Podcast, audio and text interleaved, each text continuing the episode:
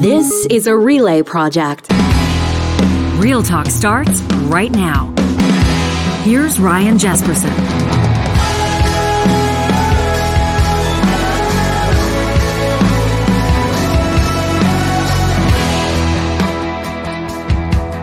It's Friday, November 4th.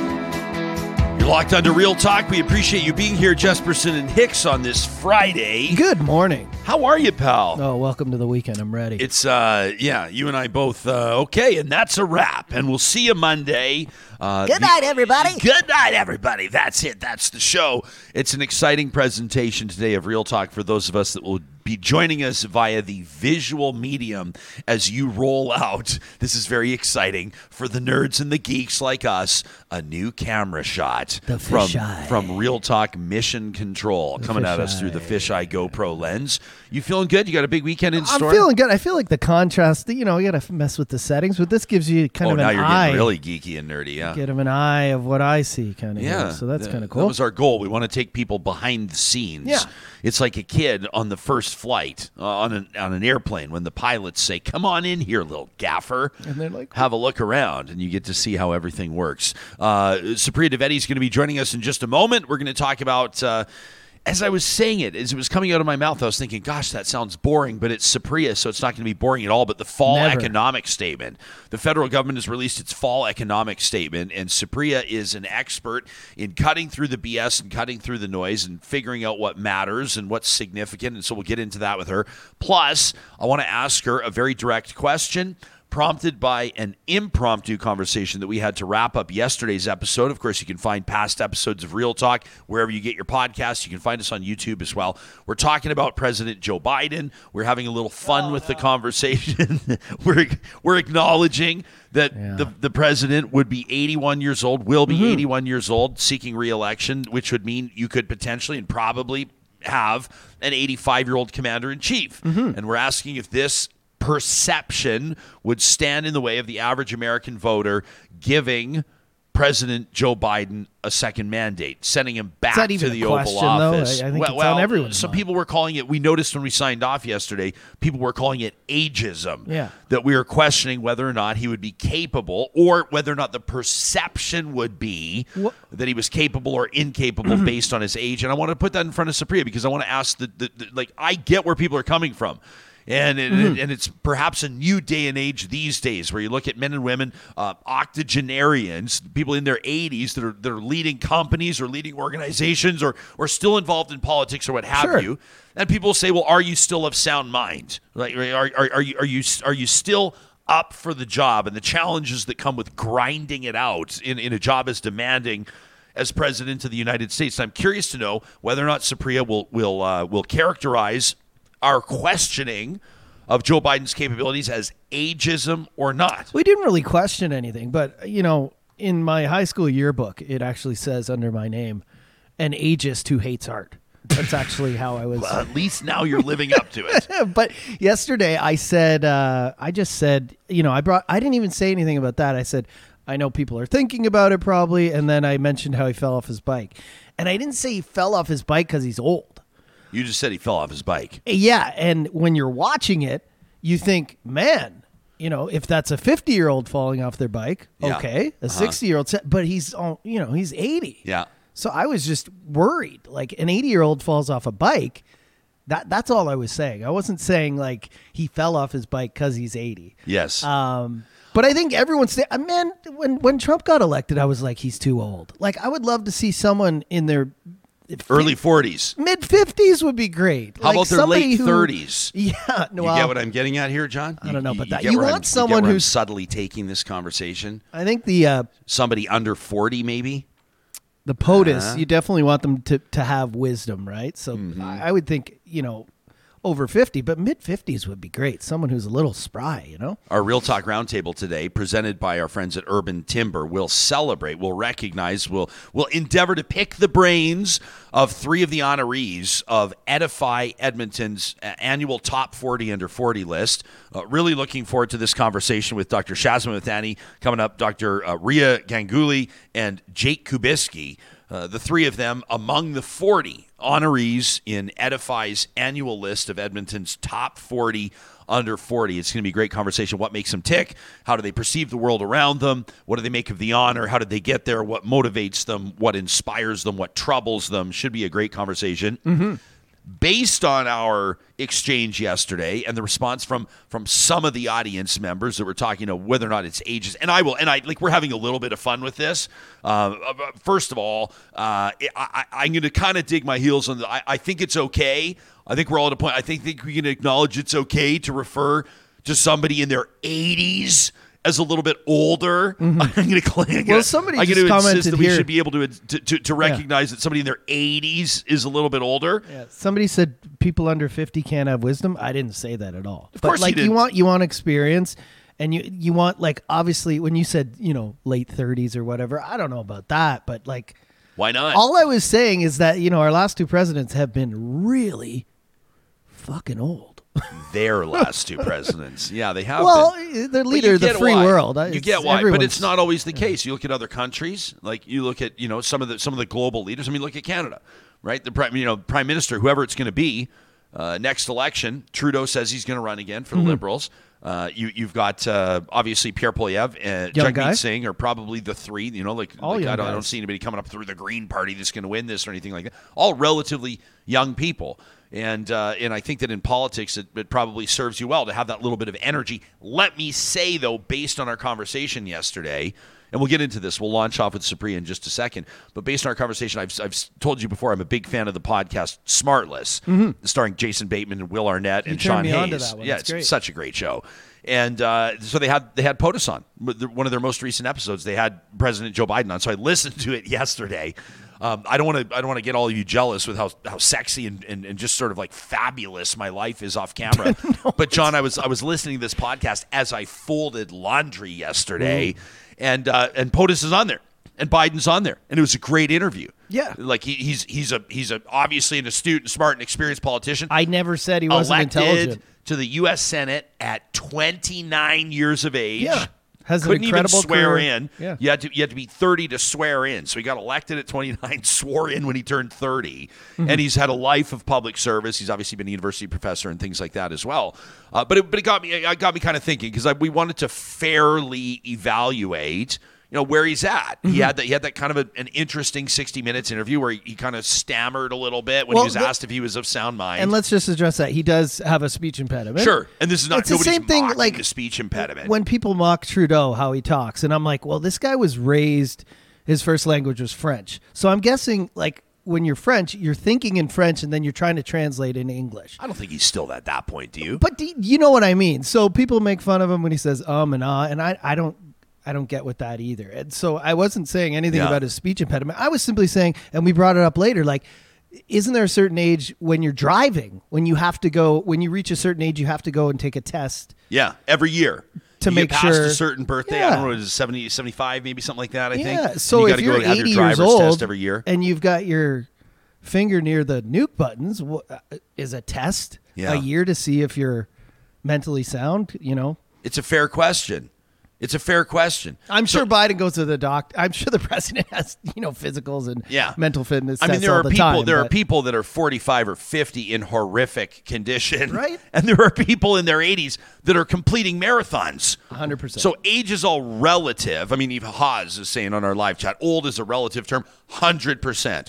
Somebody yesterday, as we were signing off, I saw somebody. It was on the chat right before we signed off. Somebody said, "80's the new 60." Maybe. Mm-hmm. I mean, we treat 40 like the new 20. Mm-hmm. I hope, we continue to try to give off that vibe, having a good solid energy. But the question is, what does it do to voter perception? That's what we were talking about yesterday. Mm-hmm. To be president of the United States, you got to be, I think the last election, it was something around 55 million votes-ish, approximately 53, 55, something like that. So you got to convince 55 million voters, 55 million Americans that you're up for it. And does age get in the way? We'll ask Supriya about that. So I'm looking forward to that conversation. I can't wait to hear what she says after listening to us knuckleheads. Yeah. Well, but this is how real people talk, right? This is kind of one of the things I hope people wrap their minds around this show. She's and this podcast. Already. She's laughing right now. This is how real people talk. These are called real conversations. These are the conversations people have at bars and coffee shops and on the in the stands at minor hockey games. This is how people talk, like it or not. Mm-hmm. And so this is what political strategists look at as well. And we'll get into this with Supriya Dwivedi in just a second. These conversations happen because of amazing sponsors like our friends at Athabasca University. There's no better time than right now to take that degree or that master's program. Go to athabascau.ca for more information. If you've been thinking about going back to school, Athabasca University, a great option for you. Why? Because you can choose from 35 different online master's and doctorate programs. And the only commute is to your device. How great is that? Athabasca is designed to fit your life. For ambitious people everywhere looking for more flexible approaches to higher education, take your education to the next level. Athabasca University is Canada's anyone, anywhere, anytime open university for advanced learning. At Friesen Brothers, 16 different Alberta locations. They've been in the business since 1955, still family owned. Asking that question they are every day, what's for dinner?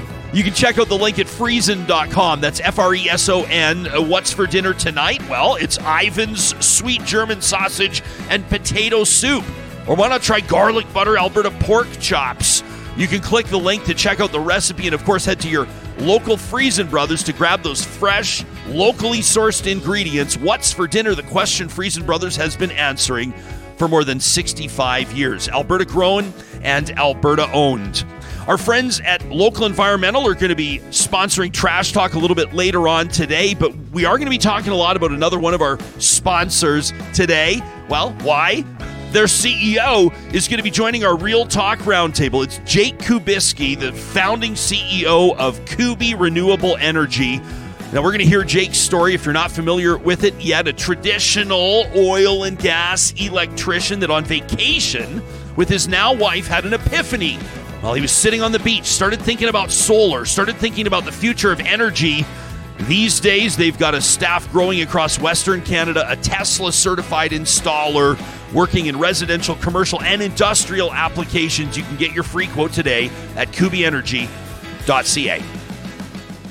Supriya Dwivedi, every single Wednesday, joins me as we put out one of Canada's most downloaded weekly podcasts, talking about national news and federal politics. You can check it out at seriouslypod.com. She is the straw that stirs the drink, and she joins us right here on Real Talk every Friday. Supriya Dwivedi, it's great to see your face, my friend. Always good to see you. And Johnny was absolutely right. I was laughing already as you guys were talking and having that back and forth. Yeah, enjoying watching us dig ourselves a new hole after yesterday's. No, but I don't know. I don't think you guys dug yourself a hole. Are you going to ask me the question? I don't either. Yeah, I don't either. Is we got to be careful now whether we're going to call 85 old. Sorry, like it or not, it doesn't matter where your sensitivities are. 85's old. It just is. Yeah, of course it's old. It's old. I think I'm old right now. I'm definitely old. Once you tip over, I think the side of your hangovers just being bad after a couple of glasses of wine, you're old. You know what I mean? If your back hurts, you're old. If you're complaining about going to a bar and the music being too loud, you're old. I don't know. It's we have this weird thing with age where, we pretend to be perpetually young, but it creeps up on you. And I think there's nothing wrong, particularly in the context of talking about the American president, the most powerful person in the entire world, whether or not they have the mental fitness or acuity to have that kind of a job. Yeah. And I think it's a fair question, and it's a question that, like it or not, the average voter is asking. Like it or not, if for no other reason than whether or not that elected political leader will make it to the end of term. So that maybe even makes the running mate a little bit more of an intriguing. You're going to look at Kamala Harris, for example, and suggest I'm a little uncomfortable saying things like this. But if we elect somebody in their 80s to office, there is a decent chance that they're going to pass away during the term. right? I mean, like, that's, can we talk about 0% chance? Can we talk about like real life things, like people actually die when they get old, oftentimes? So then you start to look at the potential vice president and say, well, how, you know, we evaluate this person based on whether or not we'd be comfortable with them being, in the American context, commander in chief. Yeah, totally. And I mean, look, it's also, you talked about the mental fitness, and I mentioned that too. But it's also the you have to figure, like, if you are that old, do you have as vested of an interest in some of the longer term issues? I'm thinking particularly about climate change, right? So if you're not going to be around when shit really starts to hit the fan, do you care about it enough? And are you taking the issue seriously enough? And that's just one issue. There are plenty of others, right, that are looming on the horizon. And I think those are all fair questions to ask. And in the Canadian context anyway, it's worth noting that if you're like a judge, they boot you out once you're 75, right? Like, mm-hmm. there's a reason why we tend to do that. And I don't think there is anything wrong with acknowledging that as you age, things don't tend to work as well as they once did. And, you know, of course, age is relative. I'm for sure in worse shape than a lot of women in their 50s, 60s, right? That's just a reality. But I don't think we can... Oh, wow. I mean, come on. I'm lazy, man. I need to get my ass on a treadmill. That's what it comes down to. But yeah, I don't know. It's I think we don't need to be super sensitive about stating the obvious. Yeah, right? I'm not going to be like, like yesterday, people were like, you can't, it's not fair to talk about. It's like, sorry, if we've reached the point in the public sphere where we can't acknowledge that people in their 80s, there might be concerns around them, whether or not they're up for the job, then I'm not participating in conversations anymore. Like, I'm not going there. Yeah, that's I was looking forward to this with you.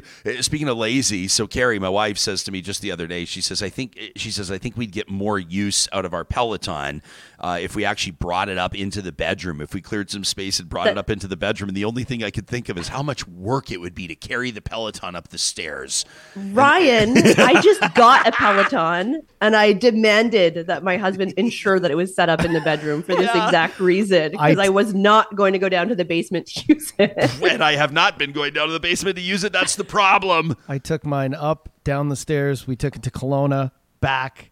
We just sold it a month ago. Johnny!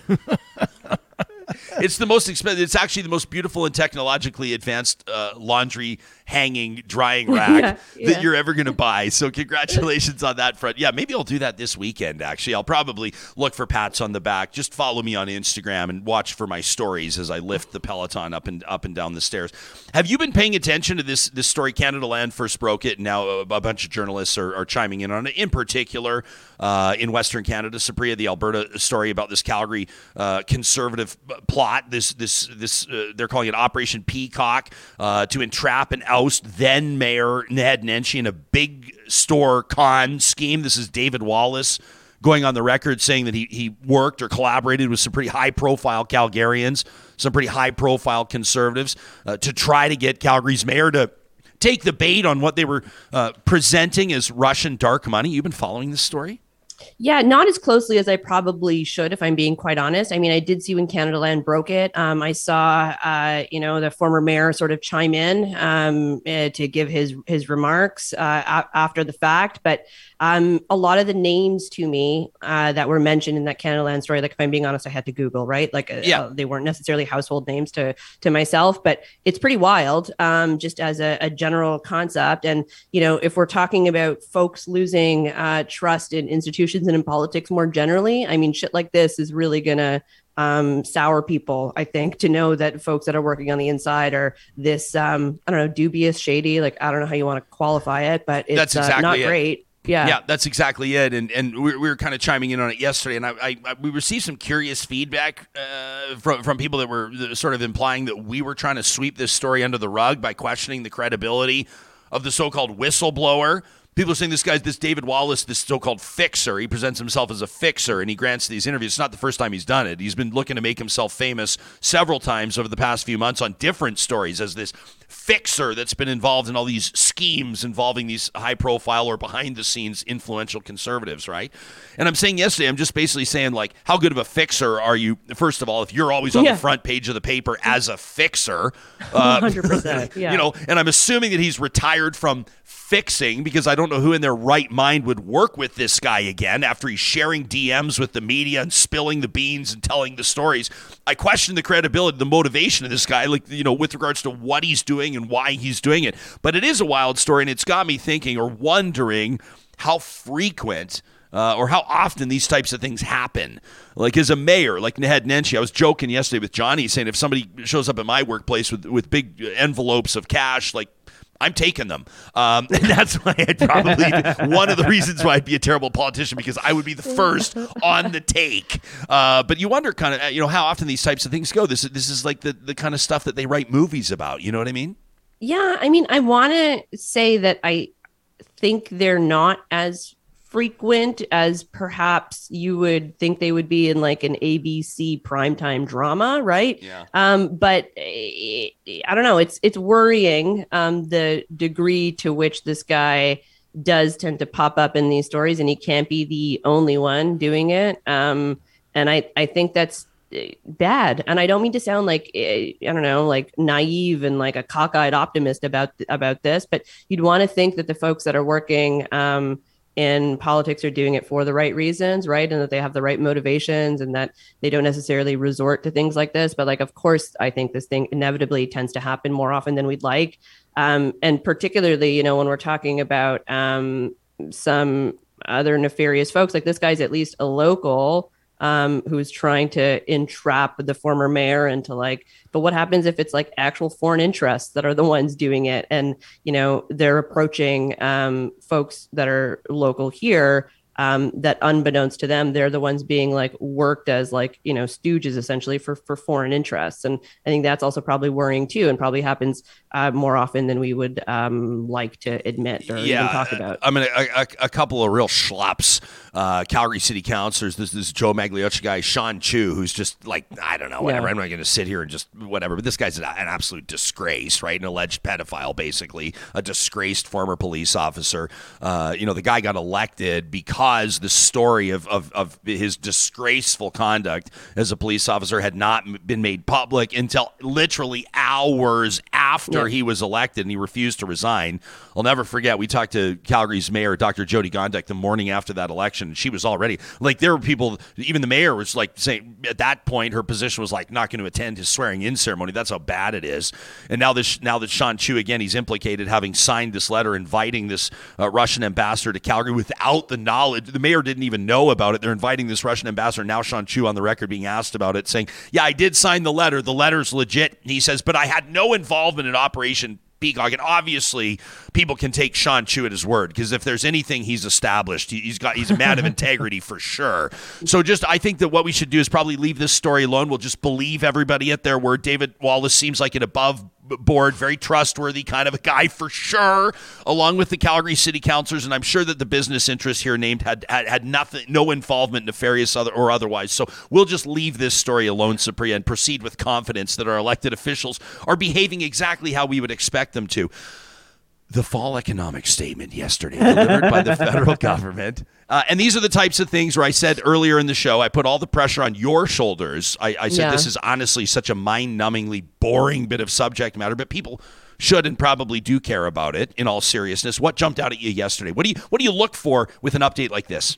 Yeah, so I think you have to look at like the upshots or what are there. So, I mean, it is, I agree with you, a kind of like a mind-numbingly boring subject, but I think it's worth noting that, you know, when you're looking at some of the larger numbers and your eyes do tend to gloss over because they're ridiculous numbers, you know, we're looking at quite a large deficit, right? I don't think anybody's surprised by that. Like the deficit's now at like a little over 36 billion. It is like 16 billion less than I believe they had initially projected back in April, but it's still, you know, not great, and a whole lot more than I think what the but some more fiscal responsible, fiscal minded people would want. But in terms of the priorities, I think there are a couple of good nuggets in there. I mean, they're going to be doubling the GST rebate. And the finance minister did point out that was going to be in effect, like as of today, I believe. A bunch of new housing measures. And, you know, I think what's interesting here in particular, and this benefits my own sort of self-interest, but retrofits to help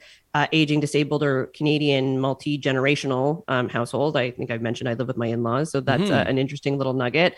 And then student loan forgiveness on debt, which I thought was interesting. So that, the interest rather on student loan from the federal prospect, but that's also received quite a bit of criticism from folks who have pointed out that it's a bit of a regressive policy. It doesn't necessarily help the folks that are, you know, obviously currently students, it's graduates, and they tend to be in a better economic position than others. But I mean, it's all important. If for no other reason, you know that the opposition is going to be hammering the government on it.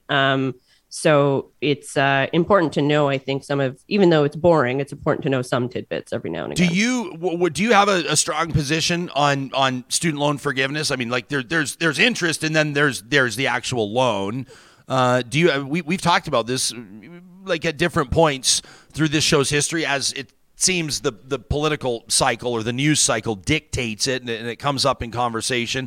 Obviously, the United States has taken some steps on this, and it's prompted more international conversation about whether or not post-secondary institutions should be more robustly supported with public dollars, or even whether or not it should be free. I mean, there are some Scandinavian or European models where post-secondary institutions are basically free, removing a lot of the barriers to access.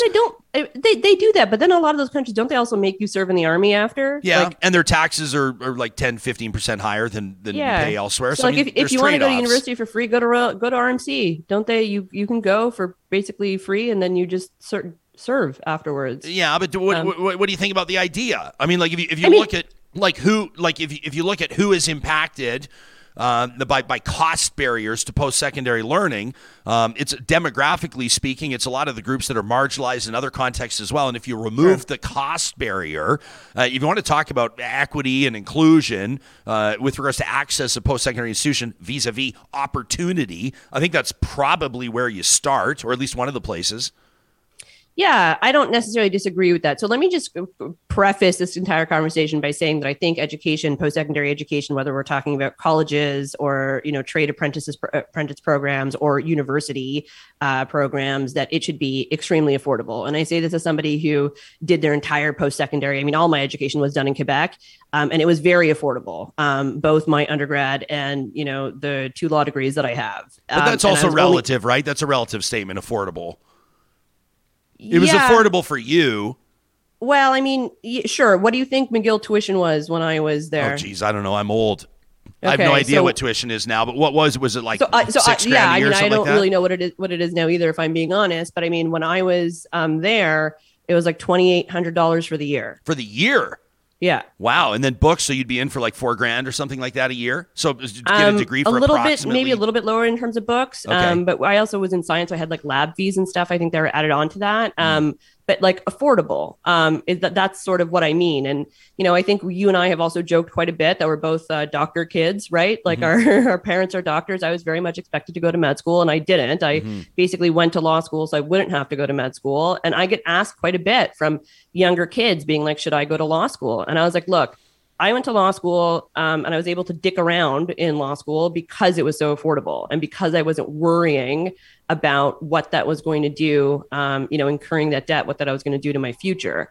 And if you don't necessarily see yourself as like wanting to take a corporate law job as soon as you're done articling and you've racked up a ton of law school debt, that can be incredibly hobbling for what your, you know, future opportunities are, or what kind of jobs you have to take in order to make that back. So I think, you know, you are right that affordability is, of course, a relative term, but I think, you know, more provinces should aim to deliver post-secondary education in a manner that it's as, you know, fiscally feasible to have it as affordable for as many people as possible. And I'm also a big fan of like the Quebec CEGEP system, which is like after you're done high school, you can enter into, everybody goes to CEGEP. It's like a 2-year if you want to go to a university, 3-year undergrad afterwards, because our undergrad's also a year shorter. Okay. But they also have 3-year programs, and CEGEPs tend to be, at least again in my day, like when I went to Dawson,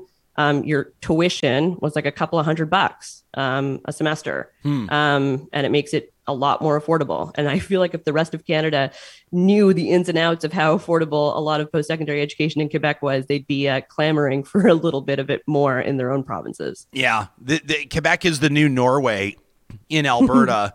Everybody used to spend all their time comparing Alberta's Heritage Savings Fund to Norway's, what do they call it, like the Sovereign Trust or something like that. Yeah. And people that kind of actually understand how it all works would tear their hair out, being like, it doesn't make sense to compare Norway, a country, to Alberta, a province, with regards to its obligations to the rest of Canada and what Alberta has done with its oil and gas related or energy related wealth. And now it seems that everybody in Alberta wants to compare Alberta to Quebec. And they're looking across Canada, and I mean, the conversation is largely driven by Alberta's new premier, Danielle Smith, who said to us on this show that one of the first things she was going to do was contact Premier Legault. She said, maybe I'll get a few tips. I don't remember her exact words on basically how to deal with Ottawa, or a few tips on how to get a good deal with Ottawa. And I just want that conversation to be a fulsome one, to be an accurate one. If we're going to endeavor to be more like Quebec, then let's take a look at taxes in Quebec. Let's take a look at robust social programs in Quebec. If you want to have an apples to apples comparison, then some things are probably going to change here. And if people want to have that conversation, that's all fine and well. That's good. That's great. But you can't just sort of say, we want to keep taxes low, we want to keep government surplus high, and we want all the social programs and the benefits that come with it. It's just kind of not how it works.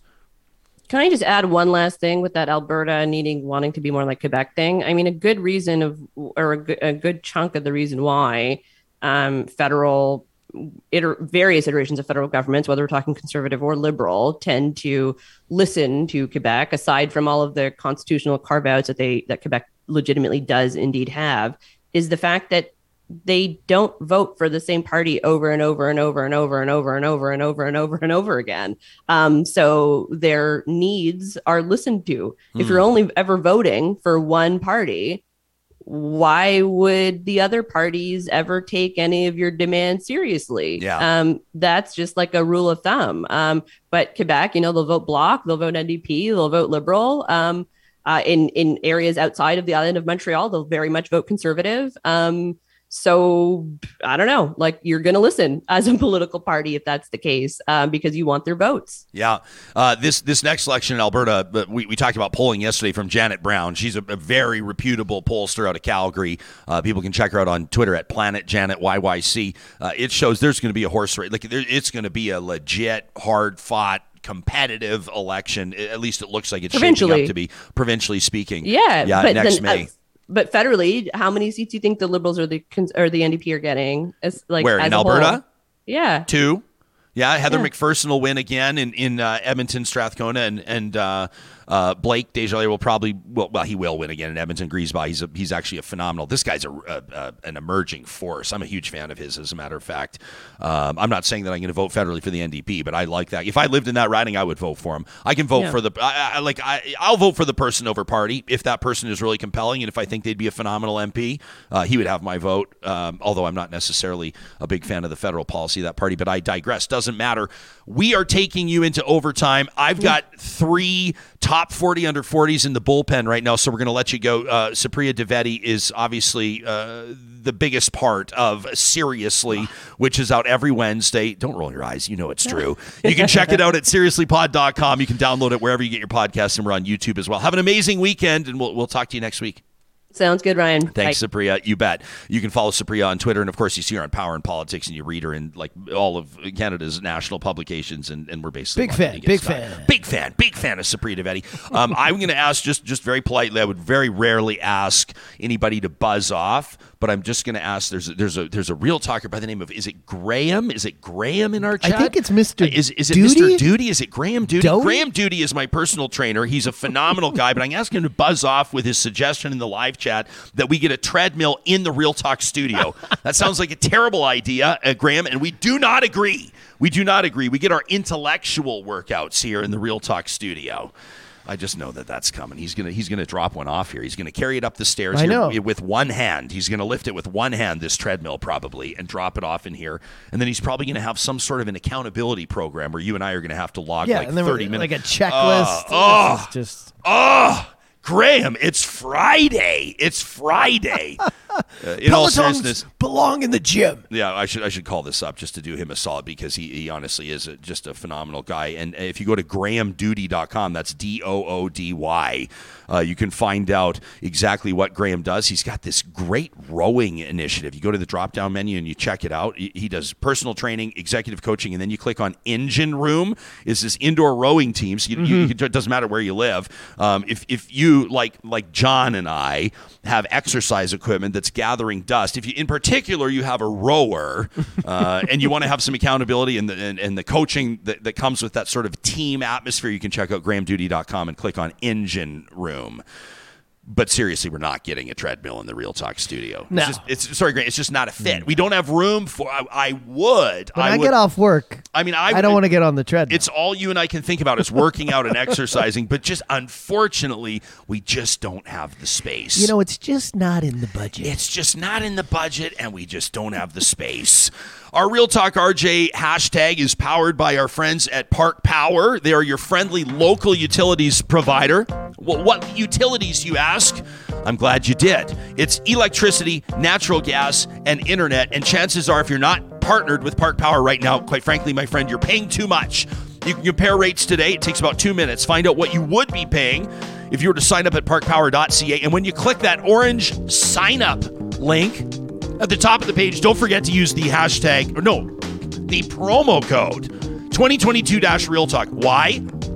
It knocks $70 off your first bill. They don't joke around, eh? You always find people that are like, save $5. Park Power's like, save $70. Use the promo code 2022-RealTalk at parkpower.ca. At St. Albert and Sherwood Dodge, if your weekend plans include shopping for the vehicle that's going to keep you safe on the roads this winter, they've got the best selection of North America's best-selling SUV, guaranteed. It's the Jeep Grand Cherokee. You can check out the 2022 models right now. Online, they've got some great tools, including an opportunity to chat directly with a member of their sales team from the comfort of your own home. Plus, they're taking pre-orders for the 2023 Dodge Hornet. Everybody's talking about that. You can check it out at Sherwood Dodge and StAlbertDodge.com. At Apex Automation, they want to let you know, if you are a professional engineer seeking fulfillment, you're sick and tired of where you're working, they don't appreciate you, plus they are working you overtime, you're not seeing your family, and you're not even sure that you appreciate the clients or they appreciate you. You know what I mean? The motivation's gone. This is your sign. This is your time to go to apexautomation.ca. They've been opening offices across Canada and down into the southern United States to be closer to their clients. They value the people power, the personal relationships that drive this team, and you can find them online. The careers link is at apexautomation.ca.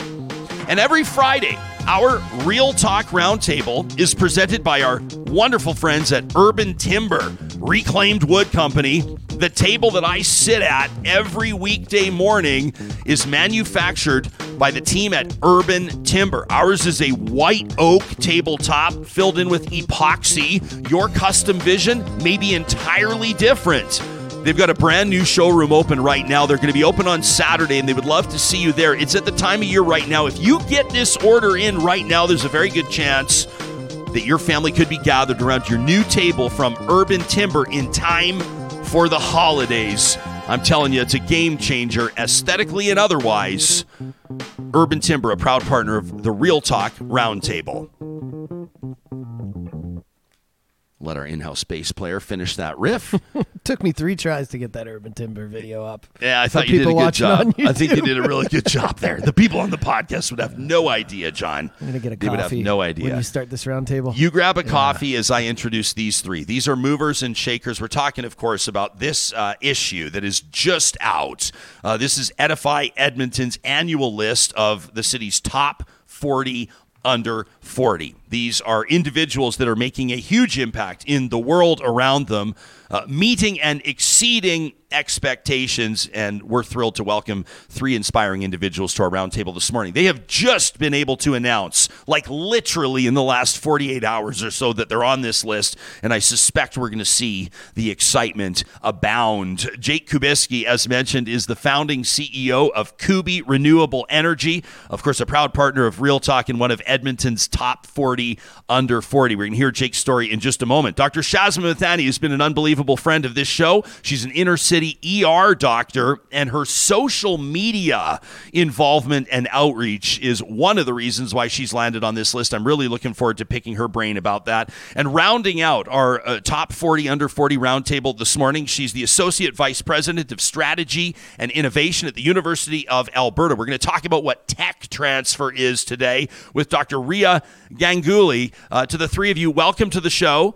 Doctor, I want to make sure that I'm pronouncing your name correctly. This is the first time you and I have spoken. Did I do okay? You did well. Thank you. Oh, hey, well, congratulations to the three of you, and welcome to I mean, this is, I guess, probably there's pre-top 40 under 40 and there's post-top 40 under 40, because now everybody's going to expect that much more from you. Dr. Ganguly, what does it mean to wind up on this list? Oh, it's such an honor. I just think it's such a fantastic group of individuals. I see two of them in front of me today, so it's nice to meet both of you. I think this is the first time we're all meeting. But, you know, it's a list of innovators. It's a list of people who are movers and shakers here within the Edmonton community. And it's just such a fantastic honor to be among those types of people. And I'm really thrilled to be here today. So thank you. Absolutely. Dr. Mithani, we've spoken to you several times on this show through the course of the pandemic. You have really quite frankly done an unbelievable job with regards to educating the public, I think, in a nonpartisan and fact-based manner. We see you as this sort of steady influence of informed public discourse around public health. But one of the trends I've noticed when you're on the show, you're always very quick to point out the contributions that your colleagues have made. You're always very quick to shrug off the praise and recognize the contributors around you in and outside of the hospital, but you can't avoid it today. You must accept the congratulations on Edmonton's top 40 under 40 list. What does that mean to you? Well, thanks, Ryan, and thanks for having me today. It is really an honor. When I got the phone call back in July, it was certainly a surprise. And now to be able to see the entire list, like when I told my close friends and family, to keep it a secret. And then they'd asked me if I knew anyone on the list. And I said, well, I actually don't know. And now to be able to see all of these amazing other 39 people with me here, it really does drive home what an honor it is to be chosen for this, because it's a pretty amazing group of people. Yeah, well, Jake, you're in a bit of hot water, quite frankly, my friend, because you and I have seen each other in person a couple times, and you did not divulge that you were on this list. So congratulations to you, my friend. We've talked about your story in past. Obviously, you've been on the show before talking about your journey as an electrician working in oil and gas and what led to you establishing one of Canada's most well-known and most reputable solar installation companies. I love that your feature in Edify, and people can read it online, starts with that moment. You and your now wife on a beach in Costa Rica. You've got sand between your toes. Did you have any idea at that moment that your life was about to change? It was a big risk at the time. It was 2015. We were going into a bit of a downturn in the oil industry. I was working for an oil provider close to Edmonton here, and it was kind of had an awakening, one of those aha moments. Figured I was 26 at the time, so I figured it was a good time to make a change, kind of see the change you want to see in your community is a saying I've always stood by, and obviously renewables and greening up our electricity grid is somewhere I can make an impact. And solar was seemed to be a natural fit, and there was a lot of runway ahead of it, in my opinion, and it's kind of coming to fruition now. So, just happy to be here again. And I echo the two other 40 under 40 members here that I'm super excited to meet everybody next Tuesday at the event. Yeah, I'm going to be there in attendance as well, and really excited to get to know more and more people. One of the beautiful things about this roundtable and reading through the issue itself is you have an opportunity to endeavor to understand what makes people tick. What has been the so-called, it sounds a bit cliche, but what has been the secret to folks' success? And one of the things I think about establishing the bar at 40 years of age is typically people will look at 40 as when you kind of hit your to be tacky for a second, when you kind of hit your earning years, when your career kind of goes into overdrive, when you're ready to put the pedal to the metal. But oftentimes these top 40 under 40s have already achieved that in big ways. Dr. Ganguly, for you, when we talk about early influences in life, those formative influences, who was it for you? Who made a really formative impression on you as a young person? So I started my career actually as a bench scientist. So I finished up my PhD in physiology and pathophysiology. So I was really interested in understanding cells and how cells work. So I took that and really was trying to figure out, cellular physiology. And then one of the things I realized through the course of my academic career is I really love to communicate the science. I loved talking about it. I loved connecting it to people outside of the university. And I was really inspired by this area of technology transfer, which we can talk about, in a minute. But one of the influencers I had was my very first boss. His name is Darren Fast. And he was he led the technology transfer office out of the University of Manitoba.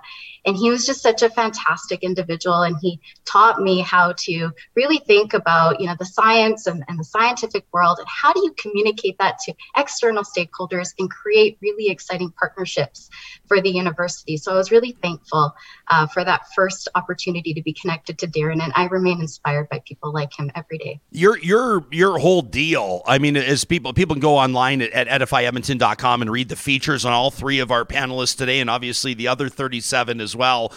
Riya, your whole thing really is connection, right? That's kind of the foundation of your entire career and what you do.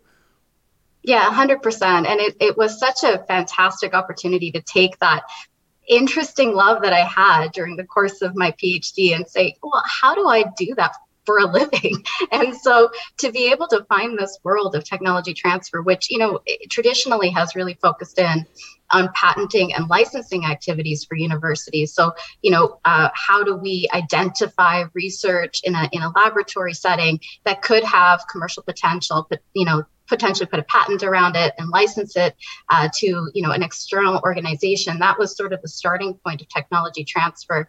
Over the almost decade that I've done this, the evolution has really been to figure out how we create more exciting partnership with that research. And that part has been so very exciting to participate in.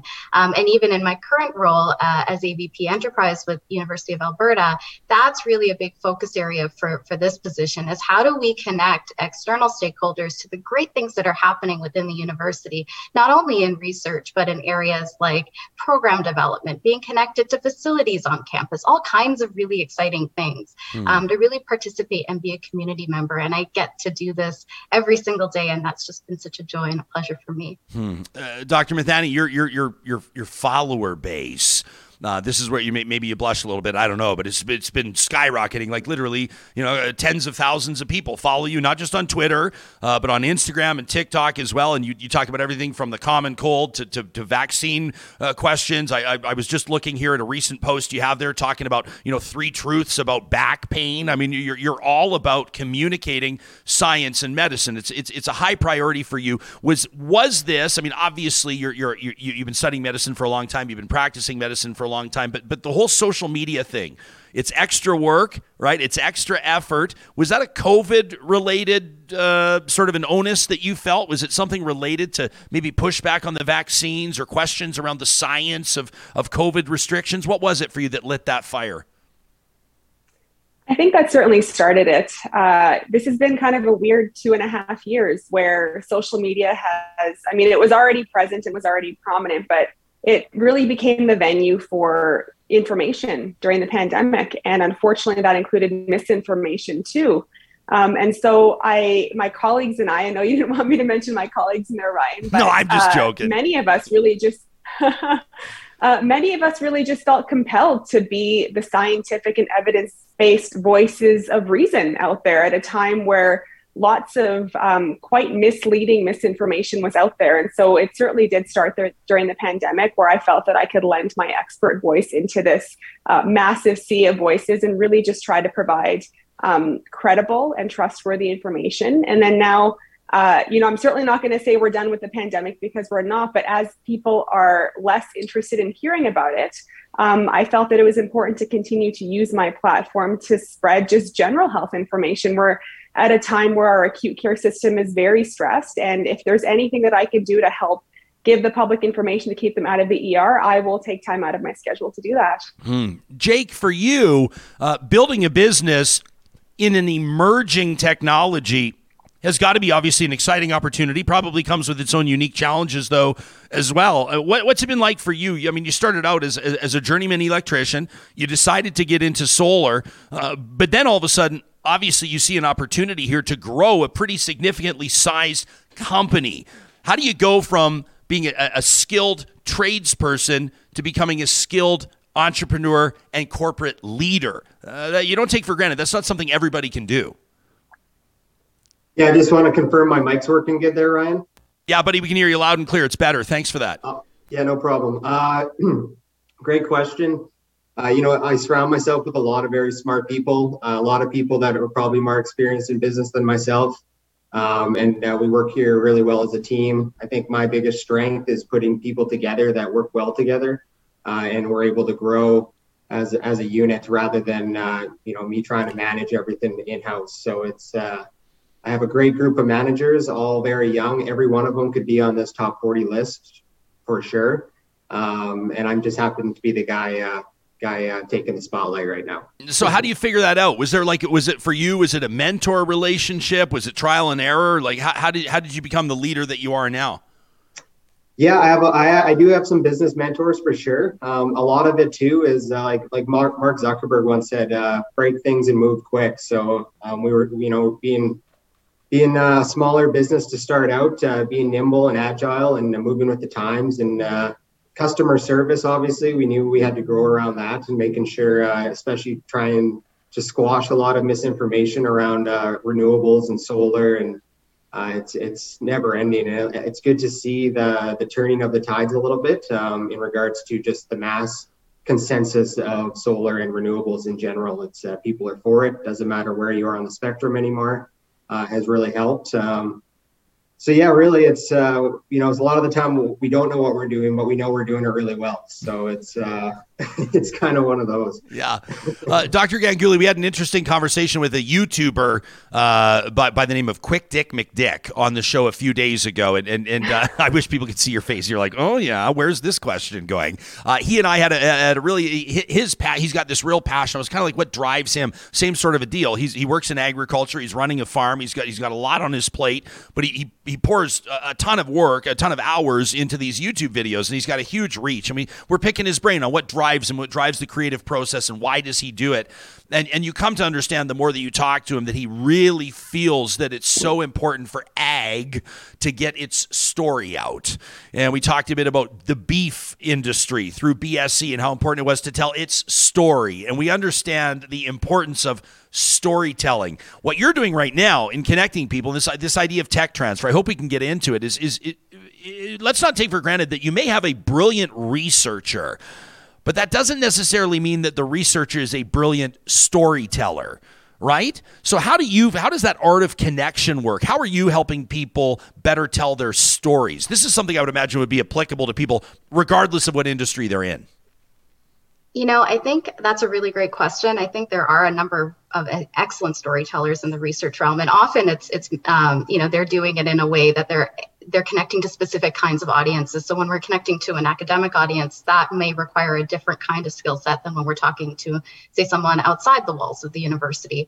And so one of the things that, we as an office help to support is how do we, bridge connection between, external stakeholders and their interests, and that. I think we might have just lost Riya for a second. I'm sure that we'll get her back. We still have our two other guests, John, and we still good to go with Dr. Mithani and Jake. Okay, good stuff. There you are, Doctor. Sorry, you cut out just for a quick second. Oh, I'm so sorry about that. No worries. Did you want to finish your thought? Well, I'm just, I think one of the things is that, storytelling does play a really important role there. And I think, our position really is to help to support and help to tell that story depending on the audience that we're connecting with. Dr. Mithani, is it more important now than ever before? I mean, based on your experience in medicine for practitioners, ER docs and others, to be able to have that storytelling ability? I mean, I don't take it for granted that someone that's brilliant in medicine is going to be a brilliant storyteller, but I think your storytelling is one of the reasons why you're on this list. Do you recognize that as a skill set if you're talking to someone in med school or an aspiring physician to be able to develop that ability as part of the skill set? Absolutely. Sometimes when any professional really, when they're in their element, they can nerd out very easily over what they can talk about, right? Or what their area of expertise is. But it's really the storytelling that helps to connect just with the broader public. Like not everybody knows the nuances of what happens in the lung during COVID, even for example, but anyone can identify with the story of, a young child that's coming in with an earache for several days, or, somebody is coming in with a heart attack, because a lot of people can just be able to identify whether it's themselves, their friends, or their family members. I think that storytelling is just a way to be able to have that human connection and kind of get past all of the noise of the perhaps things that people don't want to know about or don't understand as well. It's just a way to kind of have that connection, and then also to use that storytelling to get the information out that we want to the broader public. Jake, you talk to anybody in sales, and obviously one of the really important skills you've got to have is answering objections. Through the tenure of your career in solar, how have the objections evolved? Like I think back to sort of early stages, and people would talk about, wow, in the winter, the solar panels aren't going to work, so what's the point? Or it may have been prohibitively expensive 10 years ago, or the battery storage systems may have not been where people expected them to be.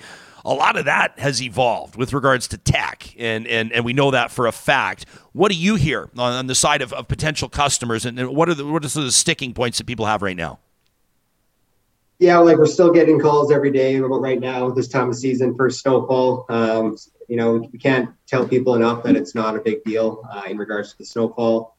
We're finding too now that we're kind of past the early adopter stage of solar, in my opinion. So usually one of our new customers who's getting solar usually knows somebody who has solar where they can bat ideas off of. Previously, when you're the first person in your group of friends doing something new, you're the guinea pig, for lack of better words, in regards to trying out the new technology. You're the one who has to ask all the questions. So now we're seeing more educated questions coming at us. People are more interested in the technology versus if it works or not, which we appreciate on the professional side. I remember going to a trade show in 2015, and we got a lot of snarls and people kind of throwing shame at us, and now it's now there's lines of people wanting to chat with us in a positive light. So it's the whole mindset around it has changed, which is awesome to see. Well, and it's interesting to see like sort of traditional, old school, multi-billion-dollar oil and gas entities investing in sustainable or renewable energy right now. It's also interesting to see kind of the government side of it and some of the subsidies. And obviously everybody knows that Kubi Energy is a sponsor of Real Talk. And so we've talked a lot about the Canada Greener Homes Grant, that $40,000 interest-free loan. Let me ask you a question. Where do you believe government needs to be involved to kickstart interest or buy-in here in the context of solar? But we could talk about 1,000 different things. And at what point do you think an industry needs to sink or swim on its own? Yeah, my fellow competitors in the market might hate me for saying this, but I think you can over-incentivize an industry. I think we've touched that at certain points along our life cycle here as a business. I think the Greener Homes for $40,000 interest-free loan is a great timing in regards to where interest rates are going, cost of living, energy pricing. Like that is, I think, a very well-run program just in regards to how they rolled it out. It's not a grant, it's a loan, but it's an interest-free loan. So it's a good program. I think giving people over-incentivizing people creates a false narrative in regards to what things cost in reality. So when grants go away, there's a bit of a sticker shock that the public has to adjust to prior to continuing on in that industry. So I think we're in a good place right now in regards to the federal government handling it. Obviously, we're a beneficiary of any grants that come along, so we're happy to see them come. But I think the industry can stand on its own now without any government subsidies. I think that's always an interesting mile marker to observe with any industry. Always interesting to see when the rubber hits the road, how does the general public, what's the uptake look like?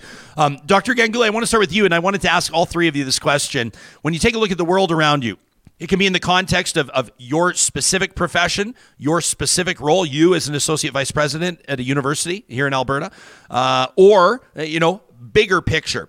What's a trend that you see emerging, or what's a change that you're observing in the world around you, and what are you doing about it? Let me ask you first, Riya. Yeah, I think for me, one of the things that really drives me every day, the thing that makes me really excited, is this opportunity to start to work together on grand challenges and be collaborative in that space.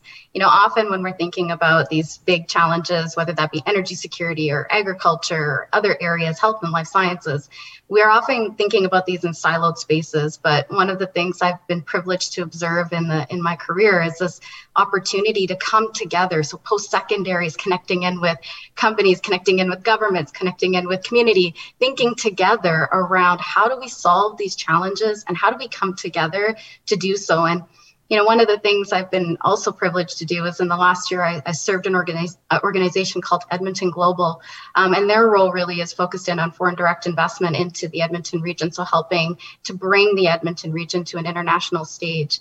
And through that course, I observed that when we come together, even in that regional context, so Edmonton Global supports 14 municipalities, so the city of Edmonton along with 13 other municipalities, what a great way to demonstrate how this region can participate and really compete in a global market when it comes to areas like energy, when it comes to areas like agriculture, when it comes to areas like health and life sciences. So for me, it's not even one specific challenge. It's many challenges. And I think one of the things I love doing, and where I think, I can play a role, is bringing the players together, really supporting that opportunity for collaboration and coming together to help these big challenges. Dr. Mithani, I bet you could spend the next 6 hours talking to us about changes that you see in the world around you. I mean, healthcare, medicine, geez. I mean, where do you want to start, right? But what immediately comes to mind for you? What's one change in the world around you that you're observing, and what are you doing about it?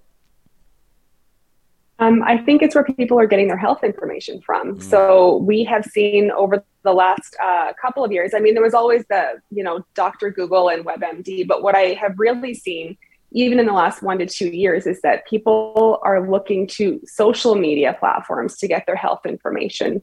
And hopefully they're going to their doctors as well, but it's just so easy. It's at your fingertips to be able to scroll videos on TikTok, on Instagram, scroll, your feed on Twitter. And so I think that it's an important niche for my colleagues and I to recognize that and to use our voices to get on social media, which is what I'm doing now with these videos, just to try to get out there and educate people, because if that's where they're going to look, then it's important for the experts to have a voice and a space in that area so that we can continue to provide useful, helpful, and accurate information. One of the other things from a social media standpoint is just, there's this, I think, misconception that it's a very isolated place, and it certainly can be. But one thing that I myself have experienced over the last couple of years being more active on social media is just the level of collaboration that is there. I mean, there are multiple colleagues and experts of mine where we just bounce ideas off of each other. There are people that I didn't even know before that I'm now regularly collaborating with on online and offline. We're tagging each other in posts, we're sharing each other's content, and just trying to amplify the scientific information out there. And so I think as much as social media does have a very negative side to it, I'm certainly not going to deny that. I think that it's important for us to recognize that it is the way of the future, the present and the future, and that there are ways that we can harness that and collaborate and use it for positive going forward. How do you handle the haters, Doc? I usually do a quick scroll and see if there's anyone, I will engage with some, to be honest. I mean, if there's someone that is being contrary to what I'm saying, but is doing it in a respectful way, I will try to give them one or two chances to engage with them. And there have been situations where there is respectful dialogue that takes place. If it's anyone that's being abusive, I'm not shy to either mute or block them now. I used to take it a lot more personally, but as the following has grown and as people are getting more passionate about their views, I also have to protect my own mental health. And so I usually just scroll past them, and I'm not shy to block them or take them off my feed. Nah, that's self-preservation, my friend. Yeah, I love that. You kept it classy as people get more passionate about their views. That's one way to put it. Hey, Jake, what's one change you're observing in the world around you? I mean, I suspect I might know where you're going to take this, but maybe you'll surprise us. And what are you doing about it? Yeah, like I see things getting more expensive. I see the energy markets changing rapidly. The on-take of electric vehicles has been exciting to watch. As an original Tesla owner, it's cool to see more than one on the road now. We're, here at Kubi, we just really try and make things affordable for people. We try and, and if the end product is saving money and greening up your life, then that's a win. So we're just trying to, we have a lot of work to do. You drive around the city and there's a lot of houses and a lot of businesses that don't have renewable energy products on their buildings. And this is the way we need to go. And it's a simple step for most people to save money and as well as lower their carbon footprint. So we're seeing that change happen in real time. It's pretty exciting. A guy by the name of Dwayne is on our live chat wondering if you sell portable solar panels. This sounds like I'm teeing you up for an advertisement, but I do think this Kubi Cube that you've developed is pretty cool. You want to tell Dwayne about that real quick?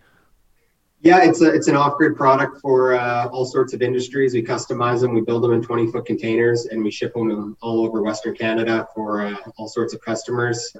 It's essentially a grid in a box, we like to call it, where we can deploy them pretty quickly, and you don't need to burn fossil fuels or bring power to your house. So we're kind of focusing on more of a turnkey solution than a traditional way of going about it with batteries and installing everything on site. So. Yeah, they're super cool. I'm actually showing people right now. They can check on the screen. If you're watching this on YouTube, the Kubi Cube, you can check out Kubi Energy on Instagram and see what they look like. It's a pretty neat off-grid solution that can be dropped anywhere. Just one of the innovative things that you're doing. Jake, it's amazing to see you. Dr. Mithani, wonderful to see you as well. And Dr. Ganguly, so cool to meet you for the first time. I'm looking forward to connecting with all three of you next week. Real Talkers, if you want to be part of this, you want to pick the brains of some of the most prominent movers and shakers in the Metro Edmonton region, you go to edifyedmonton.com. You can read more about their features. This is the top 40 under 40. And of course, you can also join us at this event. It goes, as mentioned, next week, Tuesday, November 8th at the stunningly beautiful Winspear Center in Sir Winston Churchill Square. Doors at 5:15, the award ceremony at 6:30. You can get your tickets. It includes a formal program and, of course, a reception with hors d'oeuvres as well. We're going to be giving Real Talkers an opportunity to win your way in to the top 40 under 40 reception presented by Edify. Keep an eye on our official Twitter account at Real Talk RJ later today, and you'll find the instructions there to qualify. Shazma Mithani, Riya Ganguly, Jake Kubiski, mad respect to the three of you. Keep it up, and I'm looking forward to when our paths cross in person. Thanks, Jespo. Yeah, you bet. Ryan. Congratulations to the three of you. It's such an exciting time and very well-deserved. Of course, there are 37 others on this list, and we offer our congratulations to them as well. We encourage you to check it out. I love when you have people on doing more than me, reminding me how much more I need to do. Why do you keep saying this every single day? Because it's inspiring. Every single day. It inspires me. You have this sort of self-deprecating joke that you trot out. People need to understand. I mean, it is a joke. You could easily be on this list. And One of my friends is on the list. Is that right? Yeah, so he runs Old Red Barn. What's his name? His name is Matt Schur. Right so on. Yeah, give him a shout out. He's in there for the first time. Him and his wife won a very eco-safe farm, which is also a wedding venue. Wow. So you come to the wedding venue and you can. I did a wedding there a few months ago this summer, and you can interact with the animals during the wedding. It's not like a petting zoo or something. They're obviously fenced off, but it's just an amazing. I would call it a picturesque Alberta wedding experience is what they're providing. Yeah, so. Yeah, it's great, man. I'm looking through the list, and obviously there's... I looked through it this morning. It's pretty incredible. Yeah. I mean, people do not... And the part I like about how Edify does this is it's not like, who are the 40 richest people under 40? Or they don't just go through and be like, where are the 40 CEOs that we want to feature? There's people that are working in social justice. There's people that are working in the arts. There's people, you know what I mean? Yeah, you expect to see a bunch of like CEOs or people who make apps or whatever. It's really, it varies. There's a lot of... But it's like, how do we define success, right? How do you define success? And how do you define, someone's ability or how do you tangibly express someone's ability to inspire others? Mm-hmm. It's not always just about who's driving the biggest profit producing businesses. That's not what it's all about, right? Not at all. So I encourage you to check it out, edifyedmonton.com. And if you flip through the paper copy, wait a second, what is this on the inside back copy? What is this beautiful hey, what is this? An advertisement at seriouslypod.com for a national podcast making sense of this week's news in Canada, co-hosted by Supriya Dwivedi in Toronto and Jesperson here in Edmonton. We're proud to partner with Edify on this, and congratulations to the top 40 under 40. Real Talk, in partnership with Local Environmental Services, every Friday presents Trash Talk, and that's coming up in just a second. But first, we want to remind you that this is a great time to check out Eden Landscaping online at landscapeedmonton.ca. Ryan, why would I do that, you ask? My yard is completely covered in snow and ice. Well, friend, I'm glad you asked, because I want to remind you that a lot of times when you bring an outdoor space to life, there's a lot that goes into it, like pulling real property reports and drafting the plans. The landscape architect's got to get at it. They've got to order the materials that are going to set your project apart from the one that your neighbors did next door. You want yours to be just a little bit sexier? Mike and his team can do that, but it takes time, so... Today's a perfect day to reach out, contact them, get the ball rolling at landscapeedmonton.ca. You know what it's also a perfect time for? It's a perfect time for loading up your freezer with dilly bars, dairy-free dilly bars, Buster bars, treats of pizzas, blizzard cakes, and the like from the Dairy Queens of Northwest Edmonton and Sherwood Park. John, what do we have in front of us? We've got some new promo for the DQ. It's the Caramel Mocha Chip Shake, and something, I don't know if are you a Score guy? Oh, yeah. Yeah, so I knew you'd be into this. The new Score Caramel Brownie Cupfection. The Cupfection. I'm going to go on the record and say that Score is one of the more underrated candy bars out there. It's a very mature chocolate bar. It's for the refined chocolate enthusiast. I can see this sitting on your dashboard this Sunday and a picture being taken. Hey, ask and ye shall receive. I'll probably go to my home Dairy Queen. That's the one at Westmount, but I may also check out the Dairy Queens at Palisades, Nemeo, Newcastle, and in Sherwood Park at Baseline Road. They've just got a facelift out there, by the way. Beautiful location. Shout out to the Dairy Queens of Northwest Edmonton and Sherwood Park. Also, a big shout out to everybody who took the time to send us an email this week. A couple of you had things you got to get off your chest. I've already teed up Kevin's a little bit earlier. We poked a little bit of fun at it. Kevin, no offense. It was just an opportunistic moment, but I promised I'd get into your full email as we roll out in partnership with Local Environmental Services, a little something we call Trash Talk. Oh, yeah. What are you trying to test me, John? You trying to test the old pipes? So Kevin writes in on November 1st, and he says, Jespo, listening to your talk about Halloween costumes, it got me thinking. Now, I'm not a Christian, but I do wonder why people seem to think it's okay to dress up in parodies of religious leaders. For people, that religion is an important part of their identity, and this pushes them away. And I do think that there are thousands of possible costume ideas. Why do we have to use it as an attack, intentional or otherwise, on a group of people? I understand that many do not think highly of different organized religions, but that doesn't mean you have to be a jerk to those who believe. John, would you like to comment on this email? I'm going to stay out of this one. John, what did you dress up as for Halloween this year? I was several things. I was John, Maverick is this on? Top Gun. John, is this on?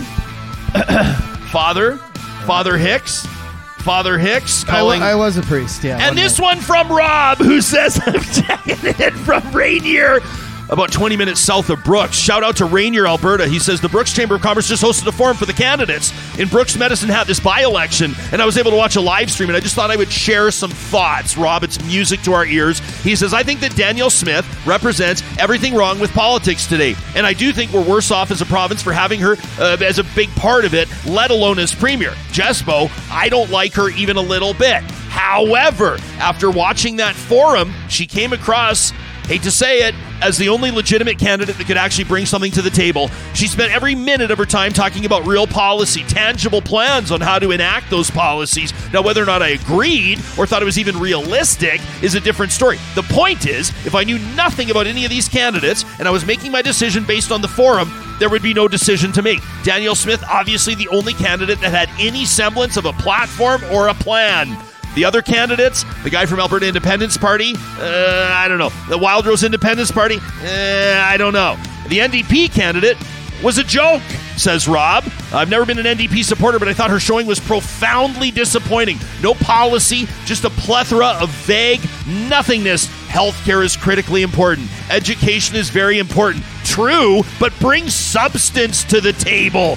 And Barry Morishita, Jespo, you talk about him, leader of the Alberta Party. I really like him. He seems reasonable, like a person who has the ability to do some real good. But from his performance, I don't know if you'd ever guess he was the leader of a party. You'd never guess he was recently the mayor of the city that the forum was taking place in. Much like his party, he seemed to lack direction. I'm afraid that the party and Barry are suffering from the old mushy middle syndrome, says Rob. So at the end of the day, I want this by-election to be a close one. I want to see competition between multiple parties, but I'm afraid that Premier Smith is going to walk away from this without ever having thought twice about her strategy. I want the opposition parties to compete. This province needs real, multifaceted competition, says Rob. So there's my rant. I love the show. I've been following you since the godforsaken talk radio days. You're what I listen to every morning when I feed my cattle. If you're ever down south, let me buy you a beer. Rob, I accept. And thanks for contributing to this week's edition of Trash Talk, presented by our friends at Local Environmental Services. You can go to localenvironmental.ca today to get your quote. Coming up on Monday's show, of course, Charles Adler's back at it, and we've got a great slate set up. In the meantime, over the course of this weekend, make sure you tell your friends where you're finding Canada's best dialogue on news, politics, and pop culture. Smash the like button, rate our podcast, please, and we'll see you again in just a couple of days.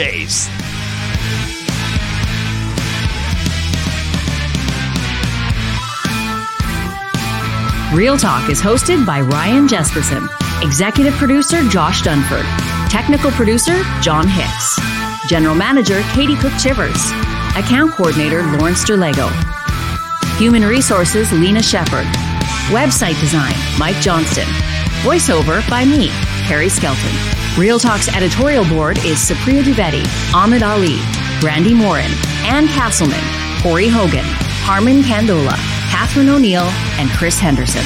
Member Emerita, Julie Rohr.